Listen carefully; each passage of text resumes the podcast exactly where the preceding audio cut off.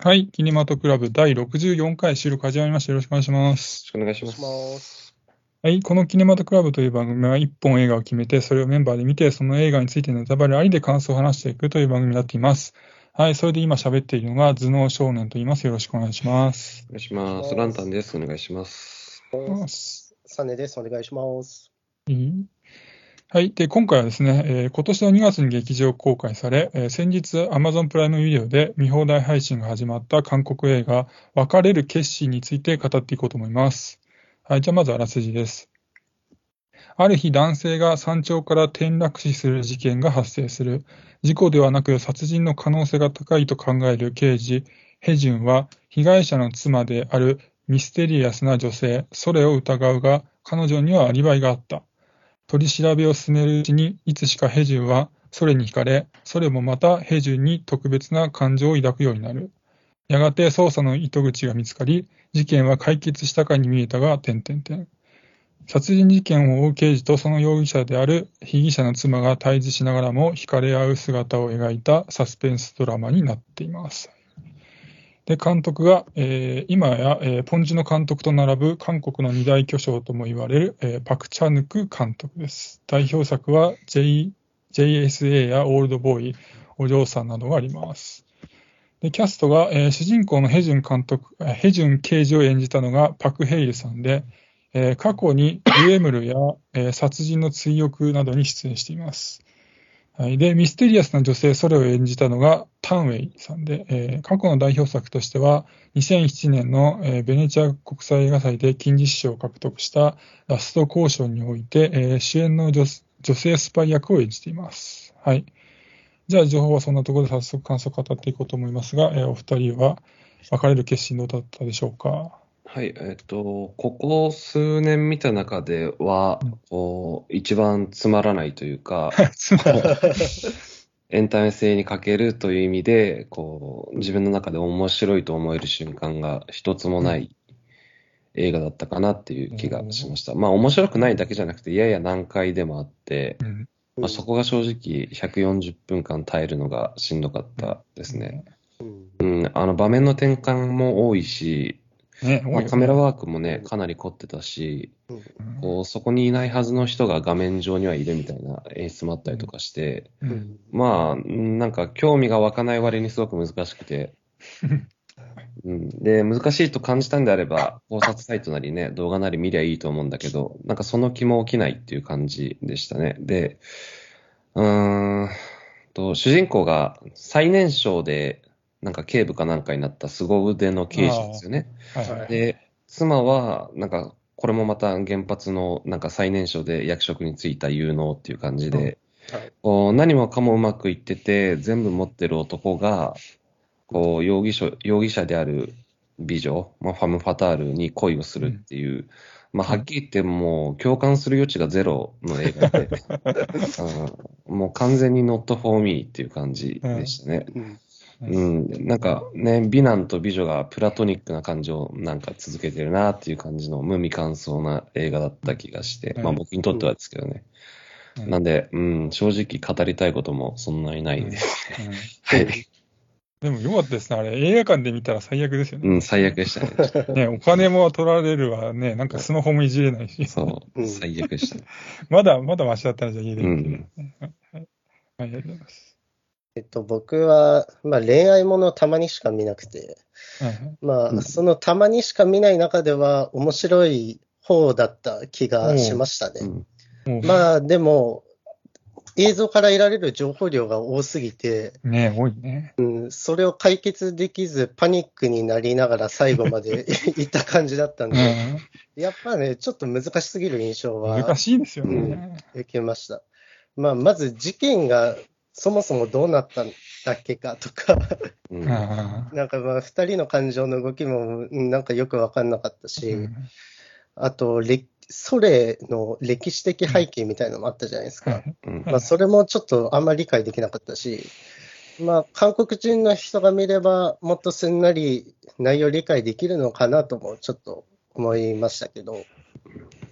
まあ、うん、とにかく難しかった。で、ねただ、あの、刑事と容疑者っていう、絶対にその交わっちゃいけないところの恋愛っていうのは、その、なんか、ずれたコントを見てるような面白さみたいなのはちょっと感じて、なんかそこは作品通して楽しめたかなとは思います。はいはい、そんな感じです。はい。二人はあれですか、吹き替えで見たんですか、字幕ですか？と途中まで字幕で見てて、で、はいその、途中で気づいて最初から見直したんですけど、その、字幕を見ながら映像を追うっていうのがやっぱちょっと難しい作品だったんでですすよね。うん、で、ちょっとこれはやってらんないなっつって、えっと、一応ボタンをちょこちょこ押してみたら吹き替えがあったんで、うんまあ吹き替えの方で途中からね、あの、また最初から 再生し直してって感じでした。ま あ大変ですね、それは。僕も途中まで字幕で見ましたね。うんあの、半分ぐらいまで字幕で見て、途中で辛くなって吹き替えに変えました。はいはい僕、最初から吹き替えだったんですけどね、それでも難しかったなと思って、だからこれ字幕で見た人は大変だっただろうなと思って見てて、でね、家で見ると途中で切り替えられますけど、これ劇場だとね、字幕なんで、いやー、最悪ですね、そね。れね。うん。これは相当だなと思って、これあれなんですよね、この映画ってその、ひ評論家の間では結構評価高いんですよ。うーん。うんなんだけど、それでそのカンヌでは賞を取って、で、アカデミー賞に持っていかれたんだけど、アカデミー賞では全然引っかからなくて、うん。うん。で、一部の評論家の人には、アカデミー会員なんかにはこの映画には分からないよ、みたいなこと言ってて、うーん。そ、そ、そんなじゃあレベルなのかと思って、そ見、見終わった後に気づいてね、じゃあ自分が難しいって書いて当然かと思ってね、うん。そういう映画だったみたいで、まあうんだからとにかく、僕ももう難しかったなっていうのが第一印象で、で、なんかみ見るのに時間かかったなと思って、なんか難しくて、結構、あれどういうことだっけと思って巻き戻したりとかしたりして、うん。で、なんか情報量もね、本当に多いから、一時停止して、ちょっとなんか頭が疲れたから休憩したりとかして、うん。した感じだったんですけど、で、うんなんかね、別にね、僕としてはそんなすごいつまんないってわけでもなかったんですけど、とはいえね、やっぱり冗長で地味なのもあった、あって、うん。なかなかこう、一気見できない作品だったなって感じでした。うん。で、あとは、難しいだけじゃなくて分かりにくさもあったと思ってて、ね、ランタンさんだったと思うけど、言ってたと思うけどね、途中でそのなんか別の事件のは話というか画面に飛んだりもするし、あれ？と思ったりとかしたりとか、結構だから話にのめり込みにくいかなと思って、うん。で、この映画2時間20分もあるじゃないですか。はいだから、なんか、その部分、別の事件の話とかカットすれば、なんかもう少し見やすく、見やすくなったんじゃないかな、時間的なイメージうんとも思いましたね。で、じゃあ、まあ、まあさっきも言いましたけど、まあ別にそこまでつまんないっていうほどでもなかったっていう、じゃあどこ、どこが面白かったのかっていうと、まあ例えばその刑事がその被疑者に惚れて、その被疑者も刑事を好きになって、でもその被疑者は母親や夫を殺した殺人犯かもしれないみたいな設定は、まあある程度ドキドキしたから、まあ多少面白かったなってもあったりとか、あとは取り調べ室のシーンで結構ギャグがいくつかあって、うんあの辺もまあまあ面白いっちゃ面白かったかなってあったりとか、で、あと今作になんか僕はあのヒッチコックを感じたんですよね。うん。そう、なんかクラシックな雰囲気とか、あとその、ラブストーリーなんだけど、その、脱がない、なんか品のあるサスペンスみたいな感じ。うん。うん。そういうところがなんか、あヒッチコックっぽいなと思ったりもしましたかね。うん。だから、なんか僕はその、まあ難しかったし、長いからまた見ようとかは全然思わないんだけど、うん。まあ、いいところも、まああるにはあったかなぐらいの感じでした。はい。うん。で、そんな感じですね。そうっすね。なんかでも、そう、あのー、フィルマークスとかツイッターで一応感想をかけてみたんですけど、感想で検索かけてみたんですけど、はい。やっぱり、う何、裏窓とかめまいとか、ヒッチコック作品っぽいよねっていう人結構いて、いや、でもヒッチコック作品はもっと面白いよと思って、もっと映画としてもっと面白いじゃんと思ったんだけど。うんあと分かりにくい ところで言うと、なんか急にやっぱりその、えっ、と、あの刑事の名前忘れたけど、あの男と、ヘジュン。と、あとソレの会話の次のシーンでもう場面が転換して、なんか別の事件の犯人を追い回すシーンに変わったりとか、あと、飲み会のシーンの後すぐ転換して、あのソレのな何？家のシーンになって、で、そこに、はいはい。あのヘジュンの相方がなんか酔いつぶれていて、はい。で、なんか、こう、その相方の方を家に帰らせたと思いきや、また場面が転換して、ヘジュンの家になっててみたいな、なんかそこら辺もなんか、うん、いちいち分かりにくいなと思って、本当何回もあの、何、10秒戻りのボタンを押したんですけど、はいはい。うん、そういうとこもね、なんかいちいち分かりにくかったですね。で、うん。あの、感想の中で、いろんな人の、こう、エロいシーンがあるわけじゃないけど、官能、官能的だよね、みたいな、あはいの、ことを書いてる人結構いたんですけど、でその官能的っていうのは、まあ、なんとなくわかるというか、あ理解はできるんですけど、はい。僕自身が、それがこう、映画の面白さに直結する人間じゃないんで、うんうん。やっぱりその、今作でみんなが魅力的に思ってる部分、その官能的だっていう部分は、はいまあ理解はできるけど、はいうん僕にとっては魅力になり得ない部分だなと思って、はいはい。うん、もう本当にむもうむ僕に向いてない作品だったなということに尽きるんですはい。いははい。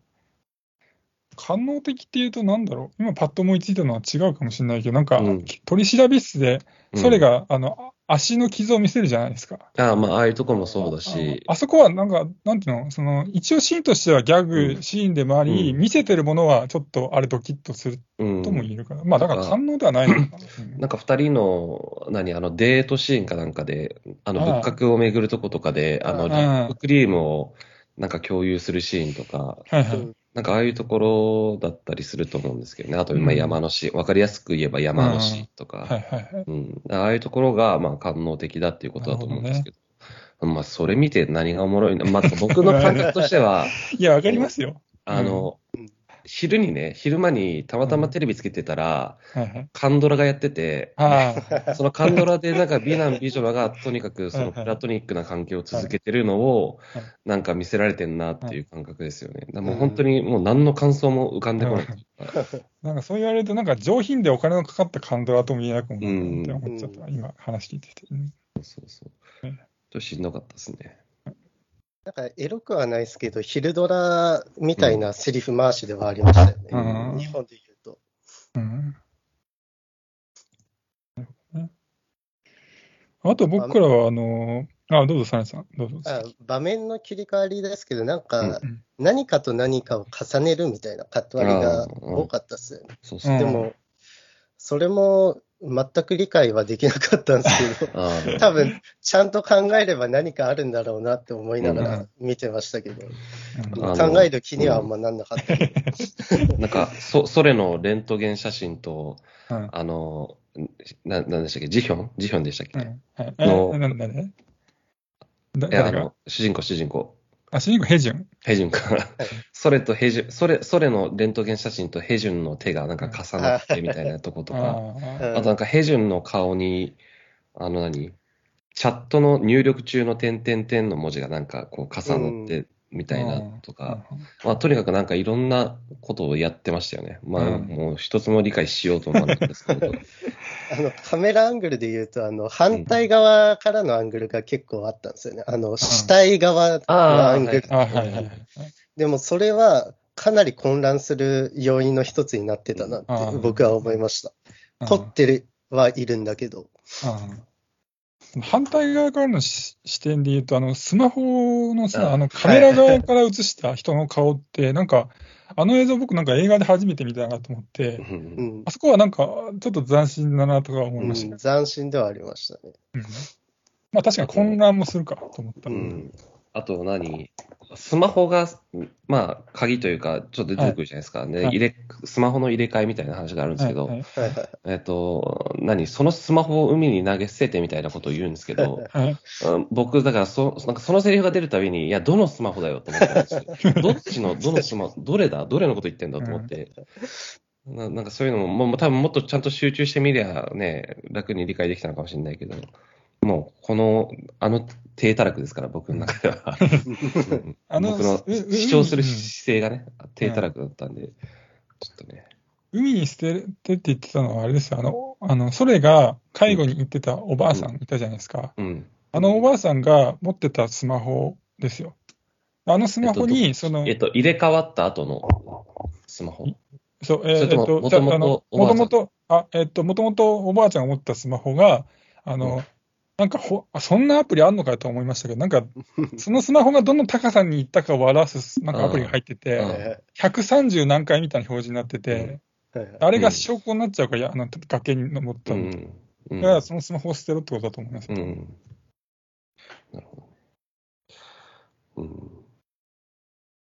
まあ、そのね、やっぱある程度その面白くないと、その本に刺さんないと、やっぱりその深く考えようって気にならないですもん。うん。うん。ら多分そ僕で言うと、それエブエブだったんですよ。うん。うんもう途中からうんざりうんざりしてたんで、うん。何が何でもいいよみたいなことになっちゃった。うん多分それに近いのかなって話聞いて思いました。サネさんどうですか？なんかありますか？最初、ランタンさんが言ってましたけど、うんあの、ヘジュンが、うんその、まあ、不倫、不倫なのかな？まあ、その、ソレを好きになる理由っていうのを全く理解できなかったですね。うんあれですよなね、結構た単純に一目惚れって感じですよね。一目惚れだと思いますね。なんか、最近僕、あなたがしてくれなくてもっていうドラマを見てるんですけど、うんはいはいはい。それだと、まあ、わかるんですよ。あの、なん、なんていうかな。その、不倫をしちゃう理由っていうの。はいはいはいでも、そういうところが全く描かれず、ねひ一目惚れって言われてもみたいな。ね雑ですよね、あそこ結構。なんか、はい、初めて会った時に入ってくるじゃないですか、あの、なんかうん、ヘジュン、あヘジュンそれが。うんそこでヘジュンがじーっと見てるっていう、もうワンシーンだけですよね、いわいわゆる。うん好きになった瞬間の話っていうか、内容ね。もうちょっとなんか欲しいなと思う、確かに思いましたね。なんか奥さんと普通に、まあ、やってたし、そんな関係が悪くは思えなかったんだけど。そうそうそう。だから別居婚なんでしょ？なんか、別居婚だけど、それはそれで二人でうまいこと言ってかった感じでしたもんね、なんかね。うん。そこを理解できなかったな。なんかね、その評論家の、あの、宇野さんとかの話、YouTube とかで見たら、そういう僕らが分かんないって言ってるところをなんか評価されてるらしいんですよね。うまい、うまいとか言って。何がうまいのか全然分かんないんだけど。だから素人にはちょっと分かんない領域に行っちゃってるのかな、この。うんうん。いや、なんか、宇野これまさとか多分、めちゃくちゃ信頼に足る評論家だと思うんですよ。その評論家って言われてる人の中でも。うん。うん。まあでもこういうことってあるんだよね。うんだから映画を見る力ってなかなか難いや、しいなそうだからそうそうう、んその、つけるのが。なんだっけ、岡田敏夫がなんか YouTube の切り抜きで上がってますけど、あの、歌丸の映画偏差値みたいなはいはいはい。うんのを語ってるみたいな動画がありますけど、だから多分、宇野これまさとかは多分、あのあたりはもう映画を見る偏差値がめちゃくちゃ高いんですよね、多分ね。うんあうん。ーなんかだから、ちょっと自分の偏差値の低さを感じちゃってましたね、なんか。このまあ、ううん。で、まあ、うん。で、僕はそんな感じであんま自分を責めなかったですけど、もうあこの映画が、この映画がクソつまんねえと思いましたけど。ますね。まあね、うん、まあその難しいだけだったらね、偏差値云々だけど、確かに面白くもないんだよ。面白くないそか？な。んなにそうねそのあえて何かその面白いポイントを探そうと思えば確かに見つかるんだけど、僕としては。うんかといって、じゃあなんか、だからってこの作品肯定できるかって言ったら全然そんなこともないみたいな。いや、だからカットが面白いとかさ、いや、わかるけどさ、面白くねえいや、なんかお、いや、カットが面白いって言ってるかね、ひたすらね、その、うまい、うまいっていう話なんですよ。なんか、うん。面白いとは聞いてなかったな、なんかね。だから町山さんとかもわざわざ、ラジオでも取り上げてたし、うんあの、YouTube でも取り上げてたし、だからなんか、そういう人たちが見たら、うなるんでしょうね、なんかね、わかんないけど。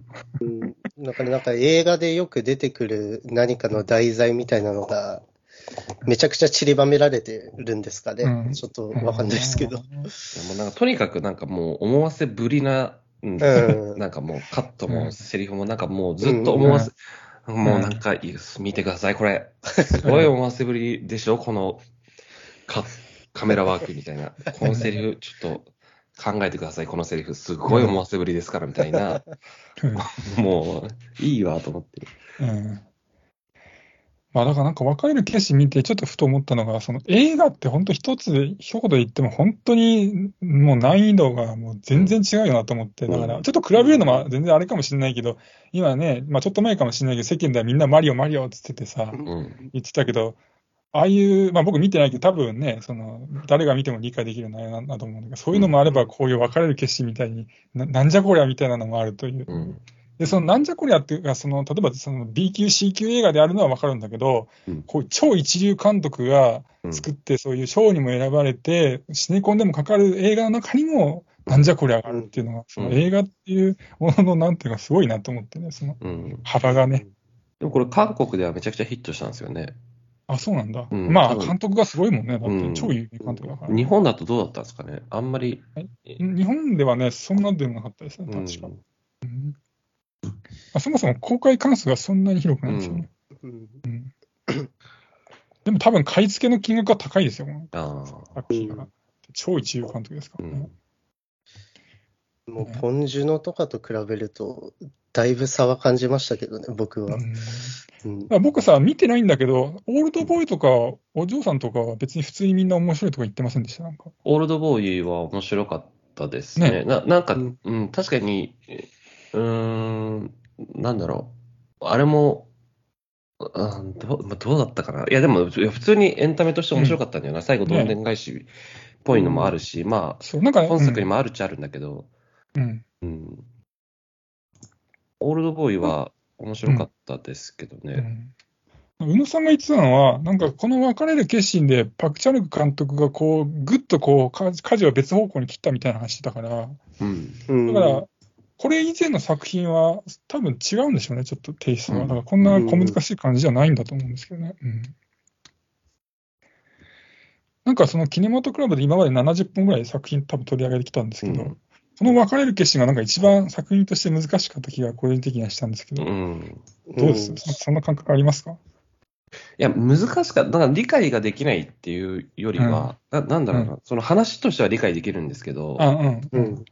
なんかいちいちこう思考を止めなきゃいけないというか、その、あうん。一回投資で、一回投資で見る中で、こう、じゃあ今の、今してる理解に至れないというか、あうん。多分いろんなことが引っかかって、で、うん。そのうちにもまたすぐ別の引っかかりポイントっていうのがやってきてみたいな感じで、だから僕はすごい特殊な見方をしたんで、分かんなくなったらと途中で一回止めて戻ってっていうのを何回も繰り返して、結局多分ね、100、それこそ70分ぐらいかけて見たはずなんで。だから、そうね、一回通しで見ただけだったら多分めちゃくちゃ難しかっただろうなとは思います。ねそれこそ映画館で。ね、映画館で字幕で一回通して。